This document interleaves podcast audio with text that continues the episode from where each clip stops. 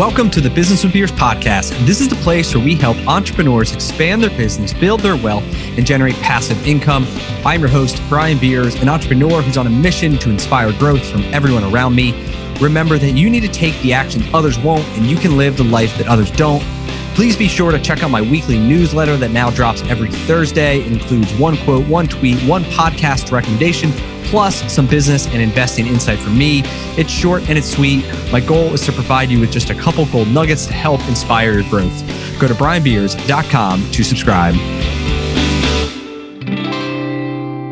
Hello, everyone. I'm excited today to bring you Joe McCabe. Joe is an entrepreneur, a real estate investor, and the author of a new book called Maintain Your Gear Surefire Strategies to Dominate, Execute, and Scale in Business and Life. He's also a good friend of mine here in Philly. Welcome back to the show, actually, for the second time, uh, Joe. What's up, Brian? Really appreciate it. Yes, actually, you were my eighth guest in May of 2021 the episode yeah. we recorded obviously earlier than that but um yeah so since we chat it's been been a little bit so can you kind of catch me up in, in what you've been up to maybe the last couple years two years or so? Yeah so we've been um you know our, our when i was first on the show our core businesses back then were just kind of real estate mortgage and title. Yep. and we were in the process of growing um, and we still are just growing as many national joint ventures with real estate brokers nationwide in the mortgage and title space. And we've been successful at that. We're looking to add many more. But in April of 2020, and I can't remember if I mentioned this on the last podcast, but we had got into the home care business. And um, that 18 months later is doing 20 million in revenue. And we just raised a $30 million fund.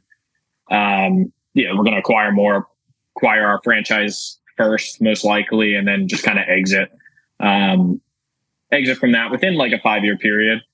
Uh, um, acquire the franchisor. Yeah, that'll be one of our our buys. So we we own a few franchises and then a few independents. Um, but the franchises have like a, there's a strategy behind it. The franchises actually have a right to buy back their the franchisor has the right to buy back the franchisees. Yep. Um, so that's an advantage that we want. That's it's not in our contract because we were smart enough to ask for it to be removed. But um, but yeah, so that's the goal there. And then recently we just got into the cleaning business. That was you know uh, we had a company approach us and say, hey, we're doing a couple million, but we don't have any systems. We don't have like literally working straight off a of Google Calendar. Hmm. And I was like, give me three weeks and we'll build just some systems. And, and that's what we did. So, you know, we got 50% of a cleaning company.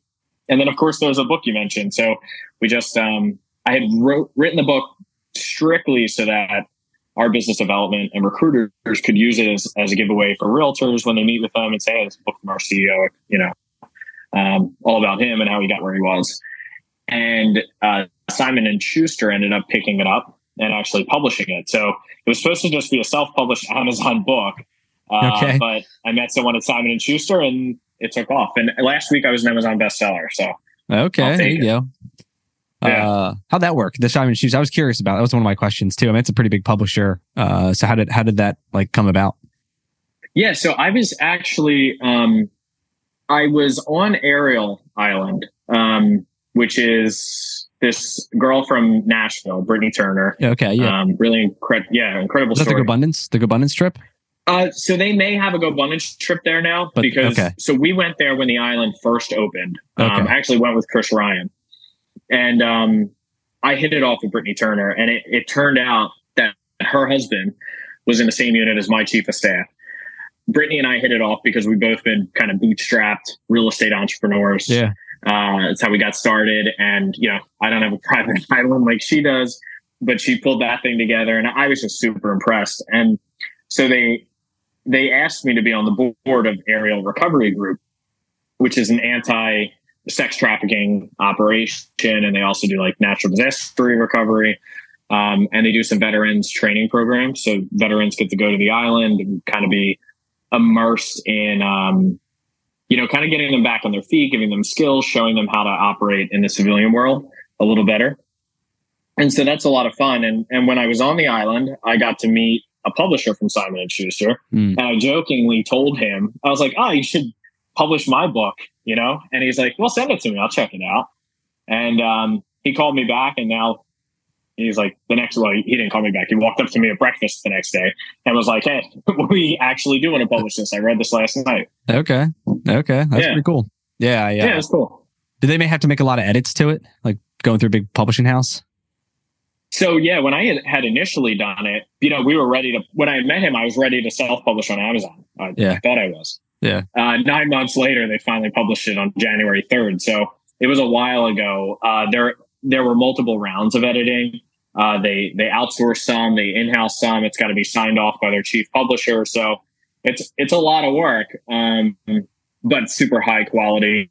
You know, they they handle getting it in Barnes and Noble, Target, yeah, Amazon, all the major bookstores. The you know they helped me with the Audible recording, so I didn't. I really didn't have to do anything except show up where they told me, um, and write the book. Yep, that's cool. Yeah, so I mean, you, yeah. you, got all these different things, right? You got your real estate holdings, you have these joint ventures, the home health care, you know, now a cleaning business, you know, obviously your book. What what gives you the most energy? Like, where do you, I guess, where do you spend your time, and how do you choose to spend it where you do? So I get the most energy and the things that excite me the most from making new deals. I am good at operations because I hate operations. I hate the thought of overly complex bureaucratic systems. I they it drives me crazy because I feel like so many simple things and so many companies are just made to be so complex. Yep. And they're very simple. Like you can overcomplicate anything. You can overcomplicate writing a book. You know, I did it in a couple weeks. Like and, but I've always been that way. Like, how can I find the most simple way forward?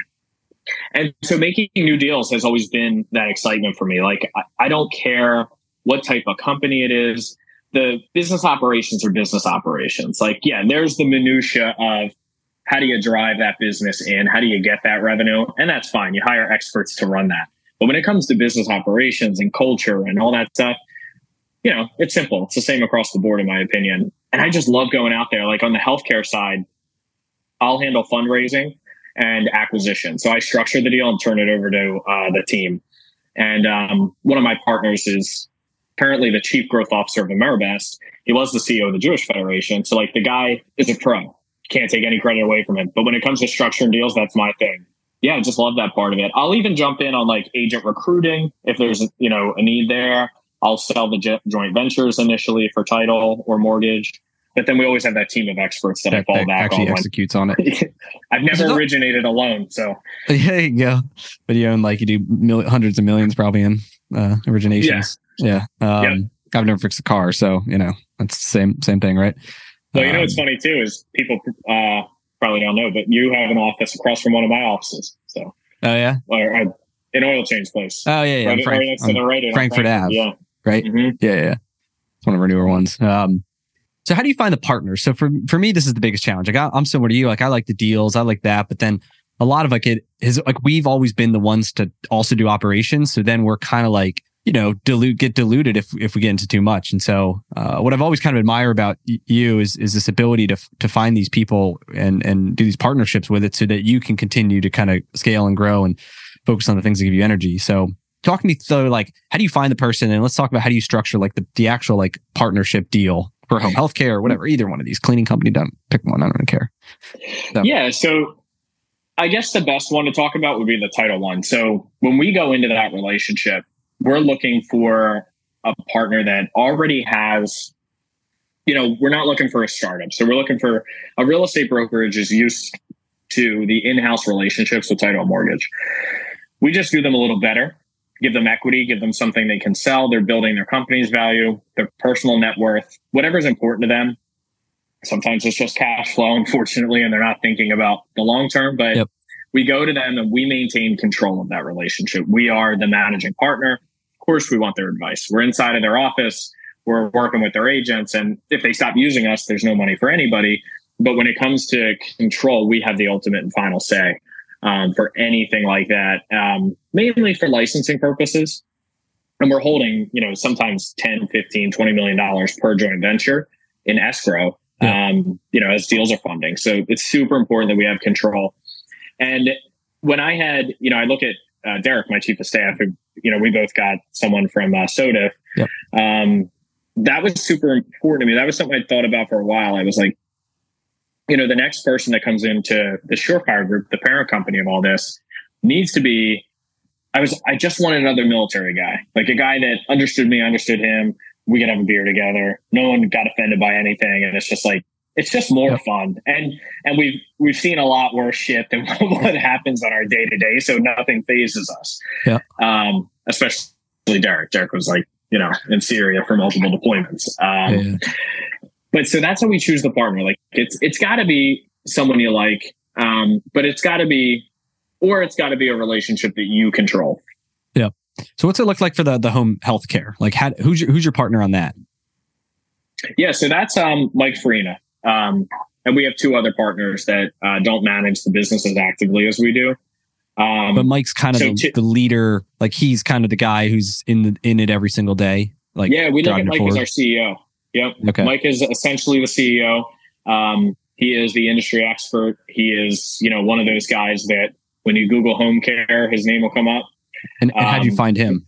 Just pure chance. So one of my one of my buddies, uh, one of my partners in that entity, him he was going to put up the money, and we were going to buy our first location in Lake Jackson, uh, um, in Texas. And he said, you know, I think I know a guy in home care. And it turns out the guy he knew was the CEO of the Jewish Federation Philly, but specifically their non medical home care division. And so we called him and we were like, hey, Mike, we just bought a company. We don't actually know what we do, um, but it makes a lot of money. We don't know if we bill Medicare or Medicaid. He's like, yep. He's like, you're in the non medical home care division or, or space. And we asked him to be a partner. And a few months later, he brought in a friend of his that runs Bayada in Florida. So now we have kind of two industry experts, Kevin and Mike, and then me and Tony. Uh, Tony handles like our he used to run facilities for Comcast. So he runs like all of our facilities related things because uh, we have nine or 10 locations now doing that 20 million. Okay. Um, so these are some physical, these so are physical locations too, like offices or physical locations. Like, yeah. Yep. Like, but, but, but it's all in home care, right? It's all in home care, but you're required to have an office in most states. But and so we have, yeah, like most offices, of our employees right? are caregivers. Yeah. Yeah. They're small offices. Like for Pittsburgh, we have call it like 150 caregivers in Pittsburgh. Yeah. But we have an office staff of three people that support all that. Yep. Yeah, I've been I've been researching a lot about, especially on the franchise side. There's tons of them, right? There's tons of different franchises that vary in kind of what they do, but then they're all kind of similar in a lot of ways. So which which one are you are you part of for your franchise? Care Builders, Care Builders at Home. And what what was like? Why why was it them? Was it what was available, or, or was it was there more thought Like competitive. yeah, there was no no there was there was no strategy. They were just listed in Lake Jackson, and and it was for sale. Had cash flow, and so he said, "All right, this sounds good." It had cash flow. I was just going to do it myself regardless, and it just ended up being a good deal. We when we had we had really hit it off with the franchisor. Uh, there are a couple of like older guys in New York City. They're you know they're on their way towards retirement, and they've had a few successful franchises that they've sold and exited from. And a lot of their franchisees are older. So they said, look, we've got a lot of businesses that we can pump your way. And I said, well, that's fine, but we're only doing this to exit. So, um, you know, I'm going to bring in some really good people. We need to remove like our non competes. We need to remove the uh, restrictive covenants that you guys have in there that were pretty restrictive. Like, you're obviously not going to have the ability to buy us back 100% seller finance. That's not going to happen. Um, so we took all that stuff out. They started actually helping us acquire their own franchisees. And next thing I, you know, next thing we knew, we were like 60% of their total revenue um, wow. before we had grown organically. Yeah. Okay. And what are you doing in, what are you doing out of them in, in care builders in revenue? Um, in revenue, we're about 20 million under them. Okay. Can you speak at all to any of the margins, gross or net, whatever you want to share or not? It's fine. Yeah, we see. Uh, so our gross our gross margins uh, they handle all of our billing so we, yeah. we always talk in gross margins. So the gross margin after we pay the caregiver is for like 49% to the company. Okay so after you pay the caregivers you're doing 10 you got 10 million roughly right? And the caregivers yeah. they probably take they handle the billing right? Which is i think unique in uh, in their case when i was doing my research on it. Is that right? Yeah very unique. Um most franchises just give you the logo. Yeah. Like it's like, hey, we have the logo and yeah. access care. Well, anyone can do that. I mean, you don't yeah. need a franchise for that. They handle the billing, which um, is good and bad because you know you're relying on an outside person to do all your billing and you're lagging 60 to 90 days. So initially that's a little sketchy because you, you join a franchise, you got to put all in all the money yeah. to run this for 90 days before you get paid. But so far, so good. No yep. problems. And how many markets do you have now? Did you say nine? Yeah. So we're, um, we're kind of doing a, almost like a roll up strategy. Yeah. Um, so we're in Pittsburgh. We just got into Philadelphia. We're in Bucks County, uh, Pennsylvania. We're in um, Lake Jackson, Texas, Houston, and Austin. Okay. So these are other franchisees. They want to get out. They go to the franchisor, say they want to sell, and they say, "Hey, go talk to Joe." You talk to them. I'm assuming structure a seller finance deal to to buy it. So can you talk me through? Yeah. so like actually, the fund. So the, the, fund that we started, we're actually partnering with uh, Christian Mack, and so the Terra Rosa family office is backing us. So they'll be part of the GP with us and helping us from like a, a fund administration perspective because we've never done it before. So we'll, we'll have some help there. Um, but he was, you know, one of the things that him and I were in Dubai together in December of uh, 20 or no, January of 22. And I was telling him about how we're acquiring these things at like one and a half times EBITDA. Some of them we got for free, like literally take our, take it. I don't even want it. And I'm like, okay. So, you know, and a lot of these people were just, they're mom and pops that don't, they've never put a value to their business. So like, we're not taking advantage of anybody or anything like that. They just don't, they never thought it was worth anything. A lot of them are just like, they're interviewing us thinking that they're giving us their business and we're trying to pay them. And they're like, okay. what are you doing? Yeah. Um, and that's happened a couple of times because, you know, a lot of these people are, like retired medical professionals that get into this for some extra cash and and that's it. That's all they wanted. Um, so our biggest thing has been we've acquired these for they could easily trade for three to four times EBITDA by themselves individually. Yeah. But instead we're buying them for one and a half. So we've got instant value. Now that we're at 20 million, um, the total company could be valued between six to eight times EBITDA. Once you cross the 25 million threshold with as many markets as we have, um, is where you start really seeing crazy valuations. Like it, you know, if you find someone that is strategically looking for what you have, we've seen as high as 12 times EBITDA above 25 million um, with a hmm. couple metros. So even though it's a franchise? Yeah. So the franchise, there are specific private equity buyers that only want franchises um, because they don't actually want to do any of the like the work. Um, they want to own it because they want to bundle all these up and then sell them. So they'll do the similar thing that we are, where they're like, "Hey, we'll keep it under the franchise, but we need the ability to sell in five years without you guys getting in our way." Um, the franchise so has to be that, okay with all that, right? Yeah. Yep. yep. And that's why we just want to buy them because then if we bought we bought them, we wouldn't care anyway. Um, so you're going to buy because you said they're old guys out of New York. They kind of want to get out potentially. Yeah. You, you become the franchisor, you already own 20% of the system, I think you said, or account for 20% of the revenue, whatever that number is. 60. Yeah. 60. Oh, so 20 million, 60%. Okay. So you're like, yeah, you, yeah. you kind of have the lion's share already. And then you then open up new branches too. I mean, because you got to have growth that's not just more than acquisition, right? To make it worth it. Yeah. Yeah. So we're the main purpose of it, we can buy them, you know, they're getting 8% of our revenue as that's the fee they charge. Yeah. So, you know, you do the math on that, they're really not walking away with that much money. And they're a small friend, they're a smaller player. So, you know, that would only add like 3 million or so to our top line from what the, now the franchisees will be paying us. So it's not huge, but the advantage is now we can go to those franchisees and buy them back if we wanted to. Or we could just, you know, continue to operate those franchisees, use that cash flow to then do more acquisitions. Um, and now we have a franchise that's part of the fund. And, you know, and in five years with the way that these things are cash flowing and obviously the way that the population is aging and, and things like that, I mean, there's a good, uh, there's an opportunity to stay in and maybe not sell. Like yeah. we may in five years just refi with a large bank, pay out all the investors who want to get out and just keep, keep rolling with the cash flow. Yeah. So what do you, can you share your netting on that? on the 20 million? On the how? Yeah. On the 20 million, uh, ballpark 12%. Okay. So you got 50 gross. number? Right. So 50, 50% off the top is going to the, the caregivers. And then you got 10% probably in like royalty and advertising, something like that. Yeah. Uh, eight, we're at eight now, but everyone else is at 10. Yeah. Okay. So that gets you down to, well, let's say 40. And then what, you know, what's the other gap? Is it, is it kind of the overhead of all the managers you need to, to, to manage all the, the caregivers? Because there's no like, yeah, I mean, the lease is nothing, right? Like insurance probably isn't that much. Like, is that the rest of the cost is ma- management overhead?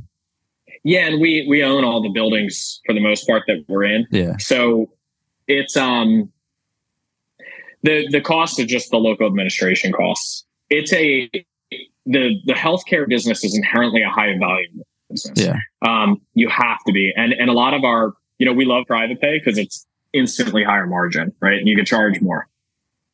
But most of the business is um, Medicare, Medicaid. It's one of those. Yeah, like 60%. They pay right? back 60, 40. Yeah, and it's, it's not a great reimbursement, you know? So, and, and people need to make, you know, anywhere from 10 to $15 an hour, but maybe you're only getting reimbursed 17 to 20 an hour or, or you know, maybe a little more. And you want as many, as many 24 hour cases as you can, but you know, you can't pay those people overtime because yeah, yeah. You, no you don't margin. even get reimbursed enough to pay them overtime.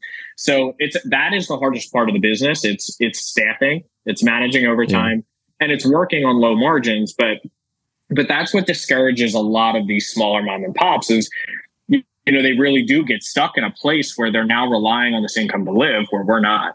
So we're investing every dollar into growing the business, staffing yeah. this up with like great people. Like we just hired another uh, we're in the process of hiring another um, director who's really strategic from another company, and that's where all our money goes. So for us, the margin doesn't matter as much because we're we're focused on the five year exit. Yeah, build the, build the volume. Yeah. Yeah. Interesting. Yeah, staffing seems to be when I was thinking about it, just the biggest challenge of the the amount of turnover uh, you would have, and then I don't know, just all, all the moving pieces there. I mean, you probably have hundred. I mean, what hundreds of employees? I would imagine. Seven hundred. Yeah, it's over over uh, we're probably about four, about 400 or so. Okay. Yeah. Um, yeah, it's, it's, it's a lot. Um, and then the, the healthcare industry again is it's very much as, you know, it's very much, there is a high turnover. There's a high turnover because you'll have, it's kind of sleazy, right? Like Philadelphia is going to be a tough market because, you know, you live here, you see it, Patriot, all these other companies, they'll call you and offer you like a quarter more and people will switch for that. Yeah. Um, you know, which is actually a shame if you think about it, but but people will leave a company for a quarter. Yeah. So how do you battle that, or what's your plan to to battle that? Well, we try to just be, you know, a lot of those companies have zero relationship with their caregivers, um, so we just do our best to, you know, while being focused on building the value of the company, we try to build uh, the culture in house and do different um, incentive type programs for for the employees, get them overtime where we can things like that that other companies aren't doing. We try to get the benefit, better benefits than than they're getting elsewhere. That type of thing. Yeah. Uh, you know, it's, it's tough. Yeah, it is because at that certain point, like your your sales are derived by whatever the the government is willing to pay. So it's like hard to keep giving people raises and raises if the government's not, you know, raising what you yeah, guys are getting, exactly. right? So then your margin shrinks on your most loyal people. Like, and it's kind of then I don't know, disincentivize loyalty at a certain point at a, I don't know, it's, unless obviously the the income continues to rise faster than the raises. Yeah. But cool. So talk to me a little bit about the the book. Like, what's give me give me the overview. I mean, I've got the kind of the the contents here, but you know, give me the the high level over here of of who's the book for and like what's kind of your main like goal in in it. Yeah. So we went. um We actually went to a business summit that Grant Cardone put on in like September of 21. Okay. And one of the sessions was about marketing. And um, I probably said this on your last show. I hate social media. I I like I despise the things that yeah, are yeah. on there. I think that it's a, lot of bullshit. Well, podcast though, obviously, I'll yeah, do that. Sure. And so one of my recruiters is like, Joe, you're screwing us. Like, we need to have some type of social media presence. And so I just wouldn't agree. I was like, there's no way I'm doing it. I was like, I'll write a book and you can use the book and that's how that's kind of how the book started. And and again, we never expected Simon and Schuster to pick it up and want to publish it. So what I really wanted to do though was because I didn't have social media and I didn't, you know, we have we've got to have total in our company like 700 people um, across all brands. So it's really hard for me to get in front of everybody. This book was like a way for them to get to know me and a way for me to try to inspire them and for me to say like, Hey, this is how quickly I did what I did. And this is exactly how I did it with real stories, you know, real tangible things. It's a bit of a rah rah entrepreneurial book. But, you know, I think what it tries to portray more than anything else is that you really don't have to know anything about any of the industries that you're going into. Um, you just have to really, you know, put in the work and put yourself in situations and in rooms and um, spend uncomfortable money to be around better people. And, you know, I try to talk about some of the things I've had, some of the letdowns, some of the um, false starts, a lot of false false starts, and um, you know, I think that it it really breaks it down as far as everything from how we hire people to how I try to lead the companies to how I structure deals to how you know seller financing is an option if you're not bankable or you don't think you're bankable and how you know, it's easier to finance big deals than it is small deals. Like as surprising yeah. as that is, um, like I can't get a loan from a bank, but I can partner with a family office and raise 30 million. It like doesn't make any sense. Um, but I try to outline that for people so that they can, you know, understand that anything is really, really possible um, at any level that they're at, but they have to be willing to scale. Okay. And what do you think holds people back from wanting to scale? So I think there's a really big cultural problem with entrepreneurship. I think that there is this solopreneur idea that people just need to work for themselves. And I don't know that they actually know what that means. I think that they just want to work for themselves so that they can say that they work for themselves and that no one tells them what to do. And that is a wrong freaking target. You know, you do work for other people when you work for yourself. You work for the 700 people that work for you. And every single day I bust my ass to keep the companies going. And a lot of these solopreneurs just, they just want the freedom, this quote unquote freedom. Well, I can tell you that after achieving 40 million in revenue in six years, I'm nowhere near the freedom part of this yet. You know, I still got to show up every single day. And you know, so I think that a lot of what holds people back is themselves. And I think that they get into entrepreneurship for the wrong reasons and they get bad advice from people on social media, which is why I stay off of it. There's no four hour work week. There's no 40 hour work week if you want something big. And that does mean that, yes, you can't have the balance, right? You're not always going to be there for all your kids' sporting events if you want to build a billion dollar company. Like there are sacrifices to be made and I think people don't realize that. I think they think they're getting into this for freedom, but they don't realize that the freedom is the marathon part of this. That's what you get after building a true company with real employees, real revenue years from now. And being an R360, you know, I've put myself around people that have actually done that. You know, R360 is like the next level of GoBundance, basically. And that's what Chris Ryan, you know, had jumped away to start. And and those people built companies for years. And, you know, I work with a lot of their kids in, in the Rising Leaders program. And you hear that from their kids, like, oh, my dad wasn't really around, or like, I can't compete with my dad. But, but that's what it took, you know, like that's what it took to build something great and big. So I think people just really don't know what they want. They think they do. Um, but I think, you know, there's going to be a shift, right? And this market changing is going to wipe out a lot of these solopreneurs. A lot of them are in real estate. I mean, there are so many real estate deals going on right now. I haven't invested in real estate in two years. This is just a really good example. And I'll meet these people that just got into real estate and they'll present a deal that I would never put a dollar in. Yeah. And they think it's the greatest freaking deal in the world. And I'm like, you're wrong. You're just freaking wrong, you know? Yeah. Yeah. And then they put like all their money into it. yeah. I mean, uh, like GoBundance just had a couple of guys like, oh yeah, yeah. Uh, the triple net, the triple net stuff. Yeah. There's a lot of stuff going on. Yep. Yep. So yeah, I think that's good. And, and it's like a, but it, I mean, it's a balance of what do they want to achieve, right? That's part of the goal setting too. If you want to achieve yeah. this massive wealth, like you said, you're not going to do it, you know, working, working four hours at the beach. Um, but you right. know, but there's something in between too. Like it's, I think it's, but knowing that there's no, I don't know, passive income in a lot of ways is elusive in that got to work for it right? And I think some people want to too too quickly to shortcuts rather than do the work to build a business, right? And then once you have it built up to a certain level, then that's when you know it it time comes disconnected from your income, right? Which is yeah. kind of the goal. Um, so even even like, and that I think that's a um, that's an interesting thing too because I started calling the Surefire Group a private equity company because we have our four operating companies. Sounds cooler too. Right. Right. It sounds, and it's way easier than saying, well, what business are you in? Real estate, mortgage, title, and healthcare. It's like, well, we're in private equity. And then people are like, oh, that's cool. Yeah. So we have our four operating companies, and there is nothing passive about any single one of them. And, but some people would say that technically title mortgage is passive because of real estate, but we've scaled those into joint ventures. Um, I would tell you that none of that is passive. The other thing is all of my investments that are passive, like investing in people's funds, people think that passive income, they think in a very short time period. I, we have over 45 investments now um, in the hundreds of thousands of dollars range in various companies, probably some that you're you're invested into from GoBundance. Yep. Um, like a lot of these deals that come through, these are five and ten year plays. So yeah, you know, there's nothing. The real passive income it's still a long time. Like you're relying on someone else to build a billion dollar company because you're already running your four operating companies. You can't do anything else. So, you know, you invest with other people and count on them.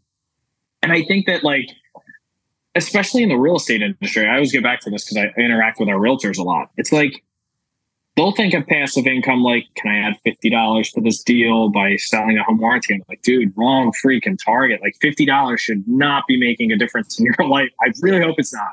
Yeah. Um, but I mean, it's great for the home warranty companies, you know. Yeah, so yeah, yeah. I don't know. I think you know there's just not a lot of big thinking going on, and I want there to be. Yeah. What, one of the chapters you have is on decentralized command. Can you can you speak a little bit to I guess how that worked in the organization? Uh, I mean, I'm curious to the home healthcare. These ones are spread out across multiple states, like and and how they operate. Uh, that balances, you know, decisions have to get made with systems and processes need to get followed, right? Uh, so what does that look like? So before I even knew what decentralized command was, one of the first mentors that I ever had um, was this older Jewish guy in Mount Airy. We actually one of our offices like around the corner from his office now. He's been Bob Mazer. Uh, he's our money lender in Philly. He's at one. He's owned thousands of units, and one of the pieces of advice he would give me, I was like, you know, was that he always acted out of fear and he always played too small and he was always afraid to not to kind of buy outside of Mount Airy because he knew Mount Airy so well. He was yep. never going to leave Mount Airy. He knew everything about it, and so he overlooked Manayunk, and he had an opportunity to buy hundreds of properties in Manayunk from Sheriff Sale for three to ten thousand dollars, and he mm-hmm. said, "Nope, I don't know the area. It's never going to go anywhere." Well, anyone who's from Philadelphia knows Manayunk did go somewhere, yeah, and Bob would have been probably a billionaire, but he's not. He's worth maybe 20 million, is what he tells me. Yeah. Um, I've far surpassed that by casting a much wider net.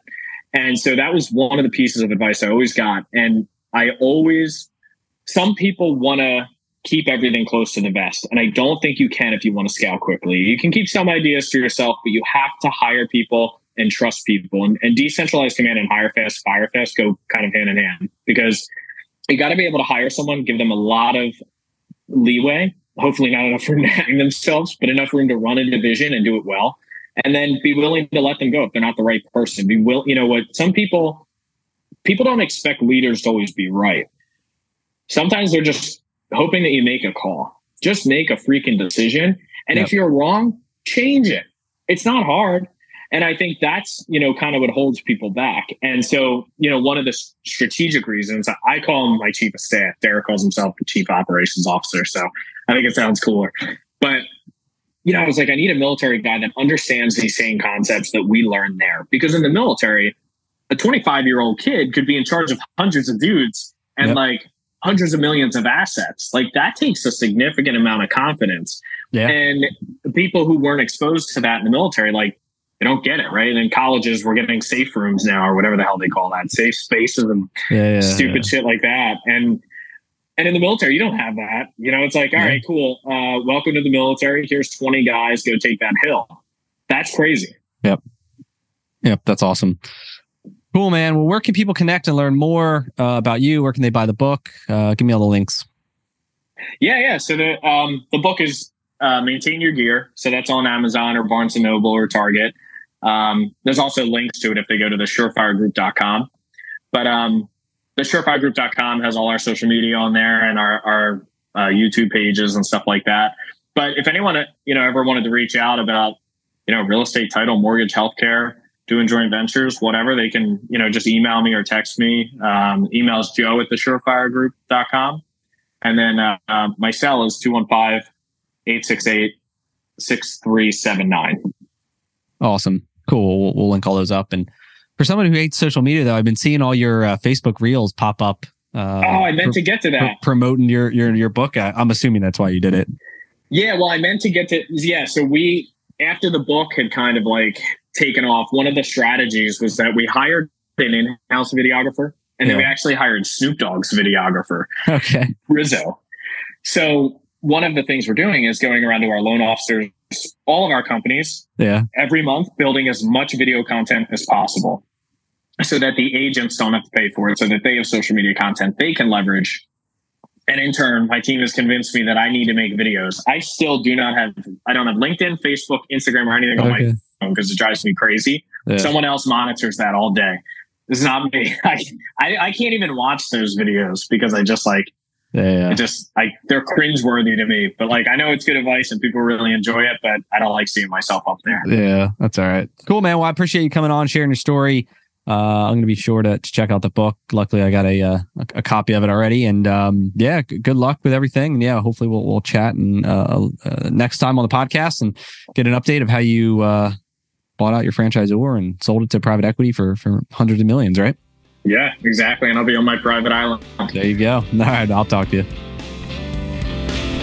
That's all we got for this episode with the Business with Beers podcast. One thing that would really help both us and other new potential listeners is to rate the show and leave a comment in iTunes, Stitcher, wherever you listen.